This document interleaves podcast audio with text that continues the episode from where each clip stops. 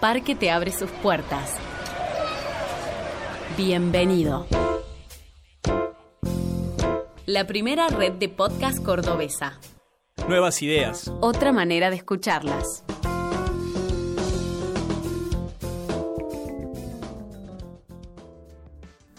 Bienvenidos a Fuera de Serie. Este es un podcast dedicado a conocer los deportes alternativos que se practican en Córdoba a través de la mirada de sus protagonistas. Mi nombre es Santi Herrera y junto a Juania Pilanes y Nacho Andino nos adentraremos en el mundo de los deportes no tradicionales para conocer, a través de una mirada desestructurada e intimista, las historias que hay detrás de cada uno de ellos. Fuera de serie se graba desde los estudios de Radio Leaf, la radio del Sindicato de Luz y Fuerza de la ciudad de Córdoba. Estamos en Facebook como Fuera de Serie Podcast o en Twitter e Instagram como arroba Fuera de Serie CBA. Em, yo soy Melania Piñata, vengo de Santa Fe, me vine a estudiar, ahora estoy trabajando y estudio letras modernas. Eh, y hace tres años que soy integrante del equipo Hiedras Roller Derby y practicamos roller derby lo más que podemos. Bueno, Melania, en primer lugar nos gustaría saber en qué consiste el roller derby. Sabemos la única información que tenemos es que es un deporte que se realiza eh, en patines y también tenemos pocas referencias sobre los patines en el deporte. Tenemos el patín artístico y sabemos algo sobre hockey, sobre patines, pero el roller derby nos ha tomado por sorpresa y por eso te hemos traído acá para que nos digas más o menos de qué se trata este deporte. Bien, bueno, el roller derby es un deporte que principalmente se juega en equipo, eh, como dijiste, es sobre patines. Los patines son quads, igual que los de patín artístico, pero con la diferencia es que no tienen taco. Y la bota no es una botineta, sino que es como una zapatilla, más baja. Eh, con respecto al deporte en sí, es un deporte de contacto, estrategia y velocidad. Em, la idea es sumar más la mayor cantidad de puntos en el periodo de una hora, que es lo que dura un partido, dividido en dos tiempos de media hora cada uno, y cada tiempo se divide en infinitos jams. Los jams vendrían a ser carreras que duran como máximo dos minutos. Esto se ve limitado por ciertas eh, cuestiones particulares de cada carrera. Eh, la principal es eh, el liderazgo de cada corredora. Y ahí paso a explicar qué posiciones hay, digamos, en el equipo. Vos podés ser bloqueadora o podés ser corredora, que en realidad le decimos jammer. Eh, hay mucha terminología en inglés, digamos. Em, pero para que quede más claro, sería corredora. La corredora es la encargada de marcar los puntos. La bloqueadora es la encargada de impedir que esos puntos se marquen. Entonces, en la pista, que es una pista plana y ovalada, más o menos de las dimensiones de una cancha de básquet, eh, las bloqueadoras se posicionan enfrente de su jammer contraria y la corredora tiene que atravesar esa pared de bloqueadoras utilizando eh, sus cuerpos. O sea, nos bloqueamos con los hombros, la cadera, los homóplatos y el torso. No podemos usar las manos, no podemos usar las piernas, la cabeza menos. Em, bueno, también para eso, para, para hacerlo más seguro al contacto, utilizamos eh, protecciones de seguridad rodilleras, coderas, muñequeras, protector bucal y casco. Eso acompaña el equipamiento que principal que son los patines. Em, bueno, comienza el juego, arranca las dos jammers corriendo, tratando de superar a su barrera contraria. La primera que sale por primera vez, esa jammer va a ser la líder, va a tener el liderazgo. ¿Qué significa este liderazgo? Es una suerte de ventaja que tiene la líder para finalizar el jam o la carrera cuando quiera. Es decir, eh, o sea, esto se utiliza más estratégicamente eh, para que la contraria no sume puntos o para que tus bloqueadoras que están en la caja de penalización puedan salir y ingresar a la pista de nuevo. La líder tiene la potestad, por así decirte, de, terminar el juego cuando ella lo, lo sienta necesario. Exactamente, sí. O salvo que desde el banco te indiquen terminal jam, lo terminás en ese momento. Em, por eso eh, te decía que como máximo una carrera puede durar dos minutos, porque quizá pasan en 30 segundos y lo termina ahí. y vuelve a empezar otro. Y así sucesivamente. Por eso también te decía eh, que son infinitos porque no, no hay un número determinado por el tiempo que, que se juega. Eso también eh, es muy parecido también al básquet en ese sentido el deporte porque se juega mucho con el tablero, eh, controlando el tiempo y viendo la diferencia de puntos, et- etcétera. Em, es un juego bastante explosivo, eh, con una recuperación muy cortita, por lo que necesita un entrenamiento muy activo y constante, siempre. ¿Y cómo surgió tu interés por el roller derby? ¿Cómo llegaste a esta actividad acá en Córdoba? Bueno, yo eh, primero soy publicista, o sea, vine a estudiar publicidad, me recibí y estaba trabajando en una agencia y justo tenía que hacer un flyer eh, de una maratón con, con rollers, qué sé yo, para un shopping. Y bueno, tenía que buscar imágenes de gente patinando en Google. Eh, y así fue como encontré una nota de las hiedras en, en, un diario de acá de, de Córdoba eh, y ni no lo podía creer que existiera algo así. O sea, dije, esto no puede ser cierto. Me quedé muy asombrada y empecé a averiguar y busqué al equipo, que directamente estaba toda la información ahí en la nota. Eh, y busqué al equipo, pregunté todo, eh, así que terminó ese año, me acomodé en ciertas cuestiones personales y dije, en enero empiezo y esto no lo dejo nunca más, así. Y literalmente fue así, hace tres años que empecé y no lo dejé. Ah. ¿Vos habías hecho otro deporte antes? ¿Cómo era tu currículum deportivo? Sí. Porque patinar no es nada fácil, es como No. aprender a caminar. Sí, si bien patinar, aprendí a patinar con las hiedras. Eh, así hice varios deportes antes, eh, cuando vivía en Santa Fe. eh, hice gimnasia artística muchos años, hice aeróbics en equipo, eh, coreografías coordinadas eh, y también handball, que también tiene un poco de contacto. Entonces era como que ya venía más o menos, me gusta hacer deporte, entonces me enganché instantáneamente. Además, las hiedras desde siempre tuvieron eh, entrenamientos bastante organizados y mm, más como sesgados a lo, a lo deportivo, al entrenamiento no solamente en patines, sino también al físico, digamos. Y eso también te, te va enganchando cada vez más. ¿De qué se tratan los entrenamientos? Eh, hoy en día los entrenamientos los eh, entrenamos tres días a la semana, lunes, miércoles y viernes, dos horas. Eh, los lunes y los miércoles, la primera hora, hacemos entrenamiento físico y hacemos casi todas ejer- casi todos ejercicios que tienen que ver con eh, el core, la estabilidad, la fuerza en el abdomen, la fuerza en las piernas, sentadillas, ah, muchas, y explosión, y ejercicios de explosión. También en eso lo comparamos siempre con el fútbol un poco, porque es como que tenés que salir y volver a salir y qué sé yo.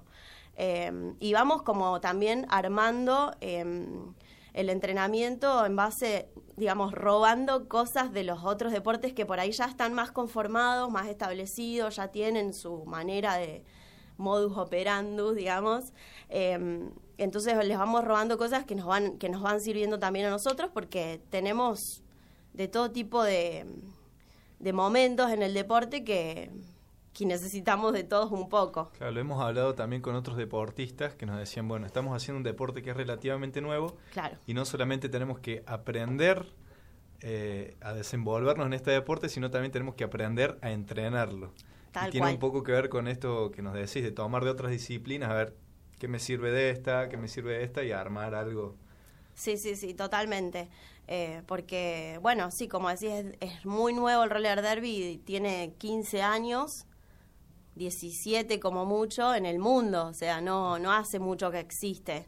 Los más ventajosos son eh, los estadounidenses que ellos lo iniciaron y vos los ves jugar y, son frenéticos. eh, y quizá, y, y- y lo loco es que recién hace unos cuatro años atrás se están dando cuenta de que el físico era importante. Y eso es por ahí como que nosotras de entrada, nosotras me refiero a la Argentina, de entrada ya era como algo, no, bueno, para esto hay que entrenar físico también. Entonces como que si bien estamos un poco en desventaja en cuestiones eh, más técnicas del deporte eh, o de experiencia, eh, en ese sentido es como que ya nos vino todo un poco más armado. ¿Y cómo fue el comienzo y quién inició este deporte acá en Córdoba? Bueno, acá en Córdoba empezó todo en la pistita del Parque Sarmiento, en la pista de patinaje. Eh, un grupo de chicas, principalmente una chica eh, que ahora vive en Buenos Aires, que se llama Flor Sector. Bueno, y todos tenemos nombres así, ¿viste? Em, Flor Sector, ella vino con esa idea de Buenos Aires porque allá ya había equipos Em, y empezó a reclutar por esos grupos eh, de Facebook, eh, onda compro, vendo, me lleva, mi, no sé, ¿entendés? Eh, ¿Quién quiere juntarse en la pistita a hacer roller derby? Pum. Y empezaron a caer gentes, nadie sabía qué hacer, nadie. O sea, estaban ahí hablando, conociéndose. Y a medida que fue pasando el tiempo, se empezó a hacer un grupo más grande de gente. Ese grupo se terminó dividiendo en tres grupos distintos, según afinidades, qué sé yo. En tres equipos, Em, digamos. Sí, que ter- decantaron en tres equipos, de los que hoy en día quedan solamente dos. Em, pero al principio era como más algo social, digamos, como todo. Em, y, y bueno, y así fue evolucionando las hiedras. bueno, como te digo, se separaron tres equipos, cada uno empezó a hacer su camino. Las hiedras empezaron entrenando en el, en el Club Juniors, eh, a la noche siempre y después de ahí creo que estuvieron un año, yo todavía no hacía roller derby ahí eh, y después ya se pasaron al poli y de ahí que entrenamos en la casa hiedra que le decimos porque ya es nuestro hogar eh, nos aloja todos los días casi y además de eso eh, nos brinda el espacio para hacer nuestro torneo que, que eso es algo tener un club es algo es un privilegio porque hablamos con gente de Buenos Aires que hace años que están en roller derby y todavía entrenan abajo de un puente. Entonces es como, bueno, ahí estamos haciendo cosas y vamos por buen camino. Como vimos en episodios anteriores, todos los deportes alternativos tienen que afrontar innumerables impedimentos. Tal vez el desafío más grande del roller derby sea ganarse el reconocimiento de otras actividades. Sobre todo teniendo en cuenta que es un deporte en donde el show es un factor clave, tanto en la elección del nombre del equipo como en el tipo de indumentaria y los accesorios que utilizan las patinadoras. Y vos, Melania, ¿crees que este aspecto jugó en contra para poder armar un deporte serio en Córdoba? Eh, sí, totalmente, totalmente. Es algo que con lo que Hiedra siempre quiso romper, digamos, eh, sobre todo, bueno, cuando yo les decía esto de este estilo deportivo que tienen, de estar entrenando todo el tiempo, de acompañarlo con gimnasio, con físico, todo, eh, fue lo que más nos, nos costó como despegar, porque sí, hay mucho de eso y hay muchas chicas también que llegan al, al club pensando en que, en que solamente, no sé, van a ir y a hacerse las rudas y a estar con medias de red y tutús y no. O sea, tenés ganas de correr 15 vueltas a la manzana, vení, si no, no, sinceramente. Eh, pero sí, es, es, algo que todavía está muy pegado y además que vos pones roller derby en Google y lo primero que te aparece es una minita ah, con cara de mala, toda pintada y no. No es buena publicidad No. a veces. No, pero bueno, o por ejemplo las pelis que hay también, bueno, Whip It, que la mayoría de las personas conoce el roller derby por Whip It, últimamente no, por suerte. Eh, esa peli, primero que es una pista banquet, que nada que ver con lo que hacemos nosotras, y además se pegan trompadas, hay sangre, eso no pasa en el roller derby, no. ¿Qué destrezas hay que tener en el deporte? O sea, de tener cuestión técnica, eh, física sobre todo y estratégica, imagino que también. Sí.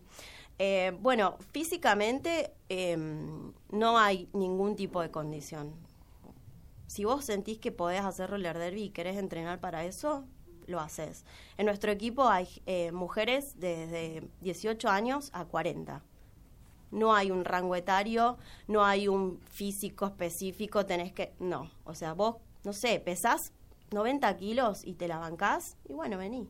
Pesás 52 y también vení, o sea, eh, lo que importa es eh, tu constancia, la voluntad y, y, lo que quieras, porque además eh, es un deporte que amerita la eh, combinación de, de, físicos, digamos, porque, bueno, somos bloqueadoras y, o quizás sos una corredora de 90 kilos. Y te llevas una barrera directamente, y más si tenés explosión, si tenés estado físico y, bueno, Entonces como que no hay, eh, en ese sentido no hay parámetros, solamente constancia y ganas. Eh, y con respecto a, lo técnico, digamos, de habilidades, sí, nosotras eh, hacemos dos niveles de tryouts que son como pruebas básicas para las distintas eh, para los distintos niveles. El primer nivel en el que vos entrás, que sería el inicial, que en el roller derby es fresh meat, carne fresca. Em, para ese nivel tenés que tener ciertas condiciones y saber patinar para atrás, transicionar, estar segura en cosas que te van a dar estabilidad en la pista. Y ya el segundo nivel, el tryout, se trata para pasar a ser rookie, digamos.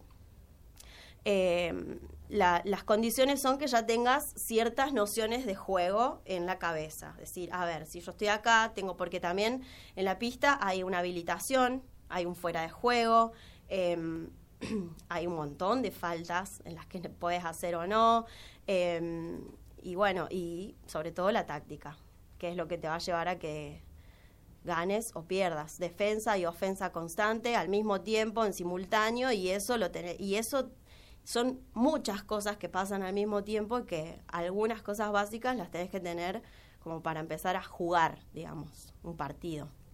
Bien, estamos descubriendo a medida que pasa la entrevista un poco más del roller derby, estamos descubriendo también que es un deporte que tiene bastante roce físico, bastante contacto. ¿No te pasó por ahí que tu familia te dijo, che, te veo que estás un poco golpeada, ¿por qué no practicas otra cosa? ¿Has tenido cierta tensión, por así decirlo, con tus amigos, con tu familia? Sí, sobre todo con mi familia, como que al principio, bueno, mis hermanos practican rugby los dos, así que por ahí no había tanto drama con ellos porque compartíamos cosas, pero eh, por ahí mis viejos sí me decían, che, ¿no hay algo más delicado para hacer? Más delicado, o sea, sí hay cosas más delicadas, pero tampoco esto es, nos agarramos de los pelos en el medio de la pista, o sea, estamos preparándonos para hacerlo. Pero sí, es algo que te choca. Yo por ahí cuando me preguntan, eh, ¿vas a patinar? Sí, digo que es mi equipo de patín. Ya como que digo, bueno, ya está, si quieren saber me van a preguntar bien y si no, es mi equipo de patín y que crean que voy a hacer trompos y, saltar y nada más. De renegar ni claro. que te digan cosas que no tenés ganas de escuchar. Sí, tal cual. Pasa que también es como un, es también un pensamiento medio retrógrado pensar que la mujer, el deporte tiene que ser elegante o, y delicado. o sumiso, claro, no te vas a golpear. El deporte es el deporte, o sea, es, y sí, tal cual. Es así. Por eso también a las chicas que vienen eh, a entrenar por primera vez y ven por ahí los entrenamientos y algunas, me encanta ver las caras porque algunas se llenan de miedo y como que empiezan a irse para atrás y ya no quieren saber más nada y otras se quedan pegadas así a la pista y no quieren salir y no te dan ni bola, no quieren saber nada porque quieren estar ahí y pegarse con las otras, ¿entendés? Entonces eso también está bueno como eh, para, para que las, las chicas sepan si, si realmente les gusta o no, eh, porque sí es de contacto, realmente de contacto. Con respecto al contacto, ¿es, ¿hay peligros, hay lesiones que son por ahí frecuentes por el tema de, la, de, los, de los patines, de caerse? De la pista y a alta velocidad. Sí, em, las lesiones más frecuentes son generalmente en las rodillas, eh, ligamentos, etcétera. Eh, y por ahí las caídas que, que te, producen, eh, bueno, en velocidad y el impacto, por ahí no, no puedes controlar bien cómo caer. Si bien eh, hay una parte, digamos, del entrenamiento que es aprender a caerse para poder caerte prolijamente, sin, pues pensá que en la pista son 10 personas patinando en velocidad al mismo tiempo. Si cae una, se caen 10. Es así, salvo que tenga las habilidades. Em, entonces, lo más prolijo posible, levantarte lo más rápido posible, porque si vos estás caído, sos una persona que está fuera de juego, por ende sos un punto regaladísimo. Entonces, eh, lo más rápido que te puedas parar también. Eh, pero a veces no se controlan esas cosas y, te caes mal, se te dobla el tobillo o no sé, o un codo, la muñeca, eh, con los puntos con los que caemos al suelo. Em, yo particularmente estoy volviendo una lesión ahora hace cuatro meses, pero no fue en la pista, sino en el skate park. Me fracturé tibia y peroné. Así que, pero em, creo que también eso tiene que ver con em, saber elegir, digamos, la herramienta con la que vas a patinar en la pista y con la que vas a patinar en el skatepark. Eh, porque yo, bueno, habla de los, de los patines, eso porque, mm, qué sé yo, la herramienta, el- las planchas, todo eso también hay distintos tipos para distintas posiciones y para distintas habilidades. Eh, y bueno, yo era pivot ah, cuando estaba jugando. La pivot es la que controla a la barrera, la que dirige, la que eh, ve a la jammer constantemente porque estás patinando para atrás todo el tiempo. Entonces las planchas y los ejes de adelante están muy flojos, las suspensiones son muy, muy blanditas, cosa de que vos haces apenas un movimiento y el pie ya te sigue tu movimiento. Entonces, Venís. para hacer filos, sí, no, No, discúlpame. Sobre todo porque Ah. venís a alta velocidad y... Claro, tiene que ser todo automático. Eh, y con esa plancha no puedes ir al skatepark. Porque saltás y el pie se te va para donde no tiene que ir. Así que recomiendo que se busquen los, ¿Cómo han zapa- sido los zapachines. ¿Cómo han sido estos meses sin roller derby? Y fue terrible, fue terrible. ¿Iba O a los entrenamientos o, Sí. o- Sí, sí, porque una condición es que del equipo, o sea, un- de parte del reglamento del equipo, es que por más que estés lesionada, siempre y cuando el físico te lo permita, tenés que asistir igual al entrenamiento a colaborar de alguna u otra forma. sí, más que todo para fortalecer el grupo también? Sí, sí, sí, y para mantener eh, cuestiones de disciplina y de, y, de, y de respetar a las que sí van a entrenar también, porque, ah, bueno, no, estoy lesionada, me quedo mirando una serie. No, o sea, si no estuviese lesionada estarías entrenando, así que anda a entrenar igual. Eh, pero sí, estuvo jodido, pero bueno, por suerte ya está, ya va. Ya estoy patinando de nuevo, así que ya fue. ¿Cómo se compone la protección de en- por parte de la indumentaria? ¿Qué elementos usás para, para protegerte? Eh, usamos las coderas, muñequeras que son no son como las de longboard, esas que son chiquititas, no. So- tienen un plástico en la parte de arriba de la mano y otro en la palma eh, para que para caer con, con la palma de la mano. Eh, las rodilleras que son las Triple Eight o las Destroyer, no sé si las conocen, esas que son grandes, eh, bien acolchadas, porque también las usamos como para deslizarte, porque por ahí ni siquiera te caes. Apoyás una rodilla, te deslizás y te levantás rápido. Em, las muñequeras, las coderas, el casco y el protector bucal.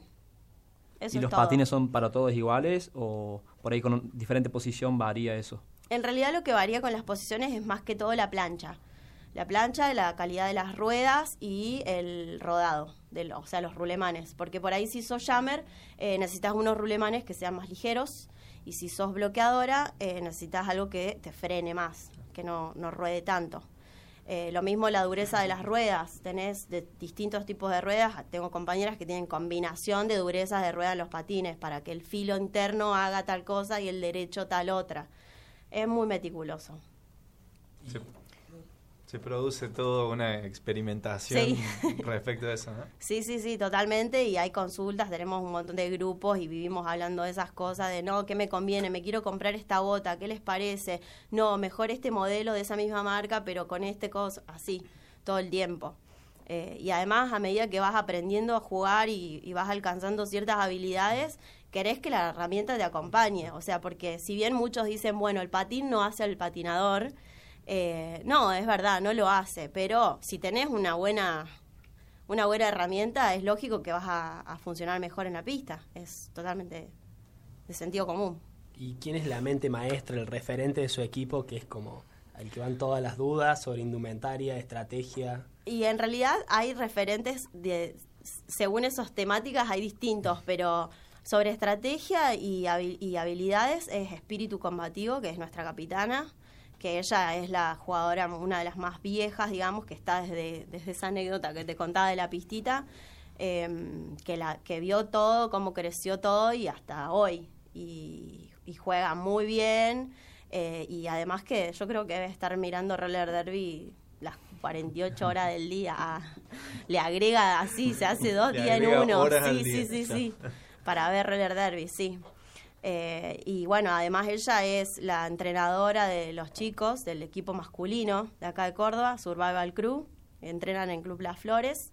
Eh, ella y Tora, que es otra compañera nuestra, eh, son eh, entrenadora y, y asistente de banco, vamos a decir. En realidad es bench, bench manager, eh, todo en inglés.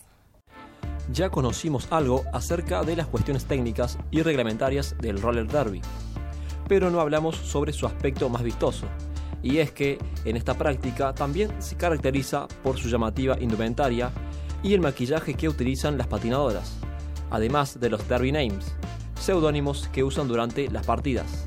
Acá el deporte se fusiona con el estilo y la creatividad de cada patinadora, haciendo del deporte un juego libre en donde la identidad tiene un papel muy importante. Me gustaría puntualizar Sí. en esto, se construye una identidad eh, dentro de la cancha en relación a que tienen sus nombres de fantasía cuando Sí. juegan, eh, se pintan, o sea, se maquillan, también usan una indumentaria bastante llamativa. ¿Cómo se da esto?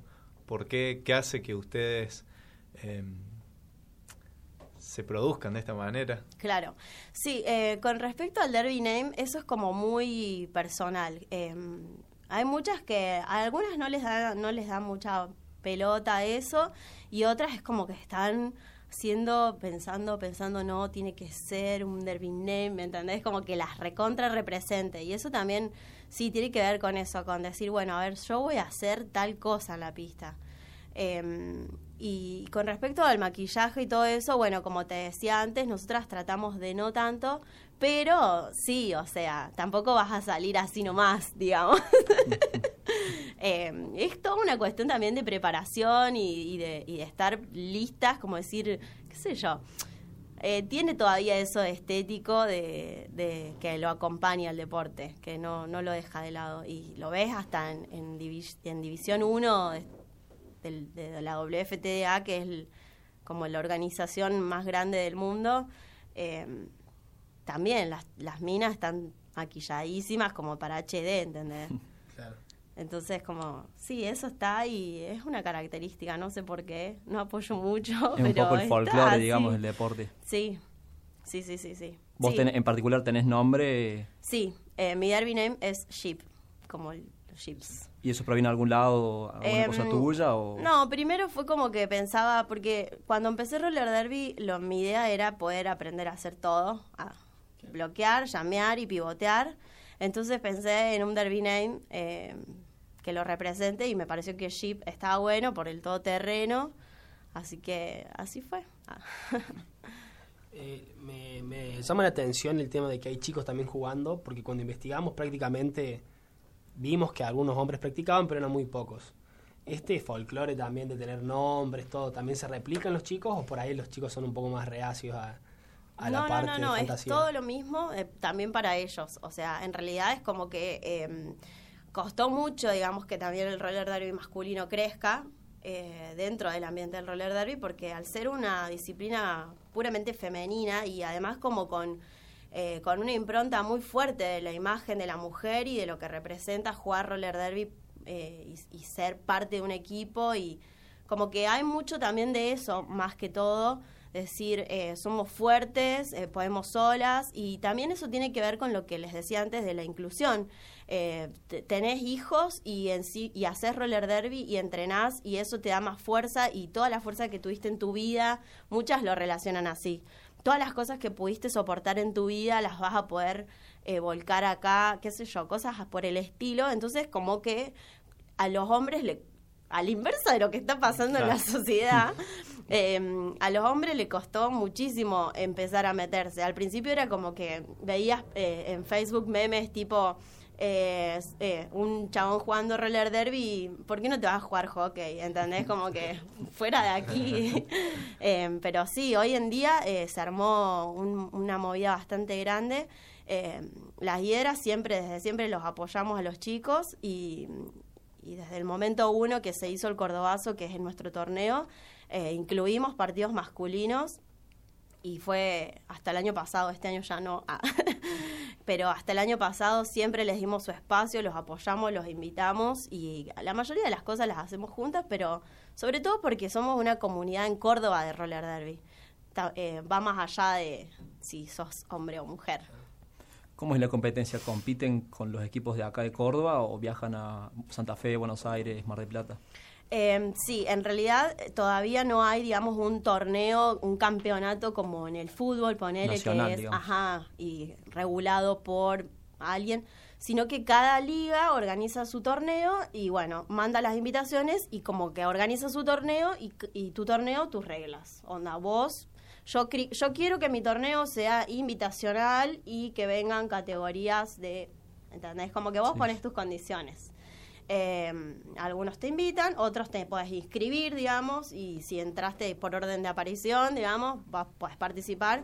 La mayoría son en Buenos Aires, pero eh, ponele que hace dos años ya se, se está haciendo muy prolífero por todo el país, ahí en Tucumán, ahí en Salta, en Jujuy, en Mendoza desde siempre.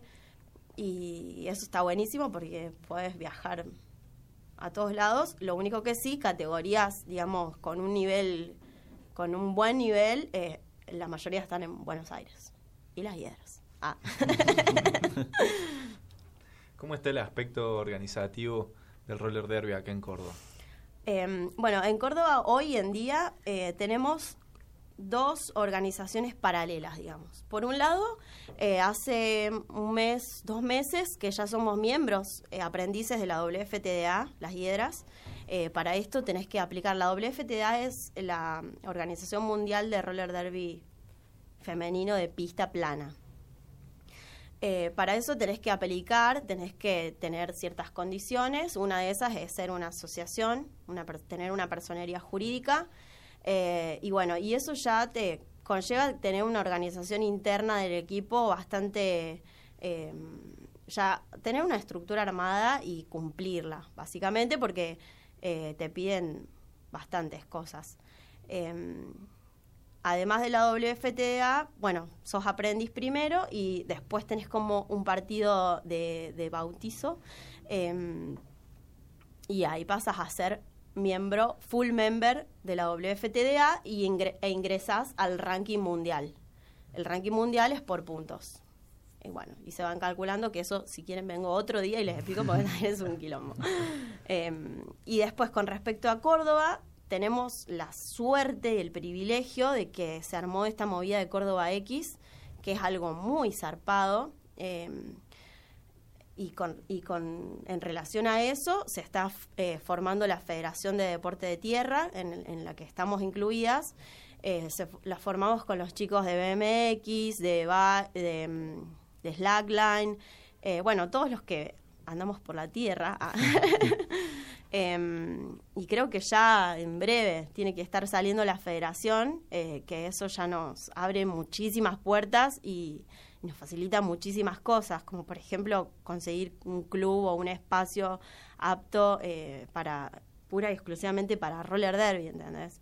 Em, y eso son dos cosas que llevaron mucho trabajo, pero que, que estamos orgullosas de haberlo conseguido, porque, bueno, somos una asociación ya, somos eh, un ente. Claro, una vez que tenés los aspectos legales y Claro. jurídicos bien definidos, eh, podés llegar a lugares a los que por ahí no podías llegar antes por temas formales. Sí, tal cual. Además, eh, nosotras tenemos el anhelo eh, de, que, de que esto de que la federación se haya dado paralelamente a lo de UFDA, de que, es- no sé, sea algo explosivo, porque eh, vamos a tener, digamos, el apoyo de la Agencia Córdoba Deportes en el caso de que tengamos que viajar a Colombia a jugar con un equipo full member de allá, por ejemplo. Si fuese por nuestros propios medios, vamos a tener que hacer sorrentinos hasta, no sé, el 2025, ¿entendés? Porque somos autogestionadas desde el minuto cero y hacemos estas cosas. Hacemos sorrentinos, vendemos rifas, hacemos eventos, todo para recaudar fondos para el equipo. Pero con un aval eh, como el del gobierno de la provincia, eh, no te digo que vamos a tirar manteca al techo, no creo que sea así, pero muchas cosas se van a hacer como más livianas en ese sentido y para cosas muy grandes como participar de, de los playoffs, por ejemplo. No sé, ¿entendés? Son cosas muy grosas. ¿Ustedes, se- ¿Ustedes se sienten preparadas ya para dar ese salto a nivel, no sé, latinoamericano o nacional? ¿Se sienten como sólidas en ese sentido? Eh, sí, los objetivos que planteamos para el equipo este año fueron, fue básicamente eh, tener, eh, competencias este año que nos exijan al máximo. No importa si terminábamos 300 a 30, no importaba. Eh, pero, pero poder alcanzar ese nivel que, que digamos, sí, ya estamos listas. Porque, bueno, veníamos viendo que se iba a dar lo de la WFTDA y que en algún momento íbamos a tener que viajar a enfrentar con equipos que con mucha más experiencia de otro nivel. Eh, entonces, eh, el Cordobazo del año pasado, que es nuestro torneo, lo terminamos segundas y con un nivel muy bueno, pero dijimos, pero hay cosas que no están funcionando porque salimos segundas. Ah. Exigentes las chicas. Claro, constantemente. Por eso uno de los, de los objetivos fue ese, eh, bueno, vamos a ser exigentes realmente, no importa si perdemos todo, pero que sea con gente que nos cueste mucho. Eh, y creo que lo vamos a lograr. Este año es ese el objetivo. Yo creo que el Cordobazo de este año, vamos, bueno, están invitados eh, equipos de categoría A, que sería la primera, de Chile y de acá Argentina, y, que ya son full members Así que eh, estamos en, ese camino, digamos, de irnos preparando en la medida que podemos, por ahora, por acá, en Córdoba, eh, para que quien te dice el año que viene o el próximo, ya aventurarnos. Sí. Y para dar ese paso, ¿qué falta? ¿Sponsors que ayuden? ¿Mejorar algún aspecto nutricional, de suplementos? ¿También sponsor en, ese, en esa parte? ¿Qué sí, los, los sponsors siempre vienen bien siempre, no importa. Sí, sobra mejor. Eh, sí, pero mm, para, para dar ese, económicamente sí, sponsor siempre, pero para dar ese paso lo que necesitamos es que el equipo en su totalidad tenga un nivel eh, más allá técnico eh, de comprensión de juego, que eso es todavía lo que estamos trabajando por ahí. que todas podamos decir, en esta situación, ¿qué haría? Una charla técnica común y corriente, digamos, que todavía eso cuesta un poco, porque el hábito de sentarte y ver roller derby y analizarlo no es, digamos, algo que se dé en todas las patinadoras. Porque es como dice una de las chicas, eh, Julia, que es la tesorera de la, de la asociación, eh, competimos contra, contra cosas muy comunes como ir a tomar mates a la plaza o entrenamos un viernes de 10 a 12 competimos contra muchas cosas un viernes de 10 a 12. No sé, una previa, juntada con amigos, un boliche, cualquier cosa, capaz que te copa más que eso. Entonces, em, cuesta mucho que el nivel de compromiso con el deporte y aprenderlo y, analizarlo y sentirlo y aplicarlo em, sea parejo, pero se contagia y estamos en eso. Con respecto a la edad, me dijiste que hay de 18 a 40. Hmm. ¿Qué son más, las de 18 o las de 40? ¿Hay chicas nuevas que se inician o por ahí son, son mujeres que tienen mil cosas pero se le ingenian y capaz que como es el descargue de su vida están ahí siempre? Sí, eh, bueno, últimamente a raíz de toda la movida que estamos teniendo los medios, empiezan a caer chicas más eh, de 18, pero no, el común, eh, el promedio, digamos, sí, entre los 30 y los 40 la mayoría. Yo tengo 27 años y la mayoría tenemos entre esa edad. Aunque pasen los años, Melania siente que nunca dejará de ser Jeep. Este es más que un seudónimo. Estamos hablando de una identidad que tal vez traspase los límites de la pista. Nuestra invitada es una todoterreno que vive con fervor y pasión el roller derby y nos cuenta sus expectativas de cara al futuro. Bueno, Melania, para finalizar, nos gustaría que nos dijeras qué significa en tu vida el roller derby, porque te notamos muy apasionada, estás muy metida también, sabemos, en el tema organizacional de en tu equipo y la verdad te vemos eh, que lo vivís con bastante fervor. Hmm. Em, sí, no sé, yo el, roller derby lo descubrí y como les contaba me impactó que exista algo así, pero sobre todo por la calidad de personas que encontré ahí, porque em, en el sentido de que encontré personas igual de, así como te hablo yo, te va a hablar cualquiera de mis compañeras, eh, en el sentido de, bueno, ¿qué, hay que hacer? Y lo hagamos. ¿Y cómo tenemos que hacer para llegar a esto? Bueno, bueno, listo, lo planifiquemos y lo hagamos, ¿entendés? Gente activa que, más allá del deporte en sí, que me encanta y me apasiona porque me parece muy dinámico y completísimo en cuestiones de entrenamiento, Eh, el roller derby para mí es, eh, no sé, creo que el 99% de mi vida, una cosa así. Eh, trato de que no, porque bueno, me tengo que ubicar a veces, tengo que trabajar, tengo que estudiar, pero, pero sí, es mucho, es muchísimo. ¿Te ves dejando el roller derby o pensás que es una actividad que te va a seguir toda tu vida? No sé, me imagino de viejita, pero con un equipo de, de chiquititos. De veteranos. Claro. No, no, enseñándole a, a los juniors. Involu- Claro. Pero siempre involucrada. Por supuesto, sí. Este capítulo fue producido por Juan Ignacio Epilanes, Ignacio Andino y Santiago Herrera. Fuera de serie se graba en los estudios de Radio Leaf, la radio del Sindicato de Luz y Fuerza de la ciudad de Córdoba. Nos podés encontrar en Facebook como Fuera de Serie Podcast o en Twitter e Instagram como Fuera de Serie CBA.